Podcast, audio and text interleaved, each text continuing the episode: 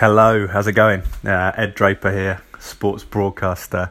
If you're new to listening to this, I've just been listening to my uh, Sky Sports News colleague, actually Jim White, on uh, Talk Sport, fielding calls from uh, very disgruntled, upset, emotional Manchester United fans after they uh, exited Champions League last night with a pretty tame, meek defeat to uh, Sevilla, Spanish side in the Champions League. Not really a high flying Spanish side this season either. Uh, side that conceded a bag full of goals in the Champions League and in La Liga this season. I think conceded 42 in the Spanish division. Yet United, um, who I guess over the last 25 years and beyond, possibly some would argue, uh, the sort of most successful, uh, attractive, vibrant team in England, uh, only managed four shots on target in two games. So just got me thinking about the kind of debate that goes on in the moment, and this debate that's kind of twofold, but it's about winning and uh, the style in which you do things. Is winning the goal does it justify the end justify the means? Is it something that you can hang your hat on in society? And there's two aspects to it. I think one is the sort of cheating that goes on in sport and you connect it to life this kind of ultimate pursuit of winning. Now it's kind of topical. It has been for years in cycling in boxing um, recurring sort of doping offences things like that which is clearly got mortal and, and, and physical ramifications for people's health, which is the, the sort of moral component of that, but also just the moral component of cheating to win.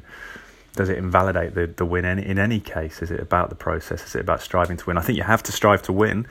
I think I understand the sort of um, aspects about taking part, but I think the element of um, striving to win is is to produce the best out of yourself, out of your team, to create the best potential, to to learn the most, to develop yourself the most. I think that winning is a is a noble goal in that sense, but surely the process is integral to that. If you have integrity, if you have a foundation, which I guess in life, you know, for the the way I see it, for for kind of ultimate internal consistency and happiness, you need to have values and ethics that you abide adhere to, which are formed in childhood, and then you want to build upon those. So for me, cheating is kind of just something that's completely invalidates the process of winning because it's winning through default. It's winning um, and through a system you don't learn anything, and it's kind of nefarious means. And I think it doesn't have any kind of value in terms of self development, uh, ethical development, character development, technical development, physical development, whatever it may be in your particular sport or role in life. I think you know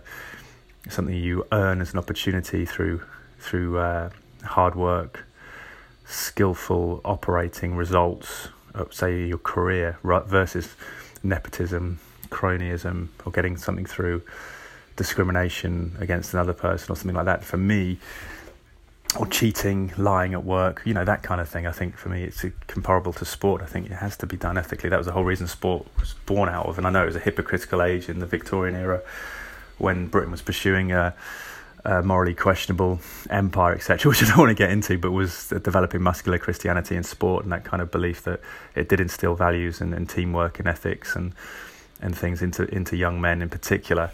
So I just think that, and that, so that's cheating's one thing, but I think the spirit in which you do things. We touched on it with Jurgen Klopp the other day in my post, and I think Klopp's bonhomie, his enthusiasm, his verve, is something you can transfer into life because ultimately the problem with putting winning on a goal where you where you sit defensively, be it sport or life, and wait for things to happen, which ultimately Manchester United did against, in theory, an inferior opponent, gave them an opportunity to hang in the game. Is that when it doesn't result in a a win, if you sort of sit passively in a job, hoping to get a promotion for years, hoping that the girl next door will will spot spot you, then if it doesn't happen, then that invalidates that entire period. Whereas if you have a go you live with enthusiasm and, and, and try and have a goal and try and achieve it, then for me, there is there is credit in that inherent. That if you don't get the result, you still learn. You still without the win, you still benefited. You still develop. You still progress, which is key to sport. Um, and I think ultimately, there are times in life when you take a back foot. If You've I think I've touched on this before. You become a parent uh, those first few months, you know, you just show up at work, you do your you do your bit, you go home. You're not trying to be expansive and think about creative new ideas and stuff because you're you're absolutely exhausted. And similarly, to use a football or a football expression a comparison would be to compete against Manchester City and Barcelona at the moment. There will be a rearguard action because simply they will force you back with the possession, the pace. Their sheer level of skill that perhaps there's the ability then in, in winning defensively in those games, but taking a rearguard action for the sake of it and, and playing life defensively seems to be a very strange one in terms of, you know, ultimately if you win, you may win, but you're not sure how you've done it because you haven't taken positive steps and gone for it. And if you lose, what was the point? Um, similarly, you know, if you're fighting Anthony Joshua, you may well have to be evasive because the guy's six foot six, 18 stone, and clubs like a like a normal man would do with um, some kind of baton with his uh, right hand. So you'd have to. Uh, at times be on the uh, the defensive in those fights, of course, but that's just natural ebb and flow of, of a contest and, and of life. But I think sort of strategically putting yourself in the way of risk by not being proactive is a strange one. Proactivity, one of those um, fundamental uh, principles of Stephen Covey's guides to uh, highly effective living that famous book, which is worth a read. I think millions of people have uh, read that, and there's, aspects of it. So for me, it's this kind of obsession with winning, which is interesting, and, and, and lack of focus on the performance, because performance and the process is key, I think, to uh, not only sport, to in, enrapturing people, to entertainment, um, but also for the people's participants to to develop and and for life as well, I think kind of taking this kind of like passive approach where you just wait for things to happen, which is seemingly what Manchester United did. Maybe they didn't, maybe there's more intent, but we look at the potential, of the attacking prowess of players like um, Anthony Martial, who uh, wasn't involved last night, Romelu Lukaku, Marcus Rashford, Alexis Sanchez, Juan Mata, players that typically in their careers in, in other periods have been known for wonderful creation and, and, and ferocious, powerful attacking play, seemingly to have the reins on is counterproductive against a side that's that's proven in its games this season to be fallible defensively. So why not have a go? And if you lose somehow on counter attacks to, to away goals, possibly possibly c'est la. Um, possibly United should be more attacking in Spain in the first leg. So it's that, that element of winning, and it, it, does winning justify everything. And I think ultimately, even if you win by uh, dodgy means, it's not worth it. It's certainly cheating, but it, it's sort of the passivity and negativity of, of winning perhaps devalues the um, the experience as well. Let me know what you think about winning in sport and life. Ed Draper, eighty one on Twitter. Certainly some, as I say, some very emotional Manchester United fans wanting to be entertained, wanting some verve, some swagger in their uh, in their team's play. Not seeing that, perhaps when you know fall on their sword, die on the battlefield on their shield, rather than uh, kind of sit back and just watch um, watch the victory ebb away uh, slowly but surely. Uh, thoughts on that, guys? Of course, uh, you know, to go back to the bo- boxing analogy as well, one thought as well, I thought of uh, Roberto Duran, Sugar Ray Leonard, and um, that comparison there was that when Leonard tried to go toe to toe with Duran, didn't work. So sometimes you do have to go on the rear foot. When he boxed to a plan, he did win.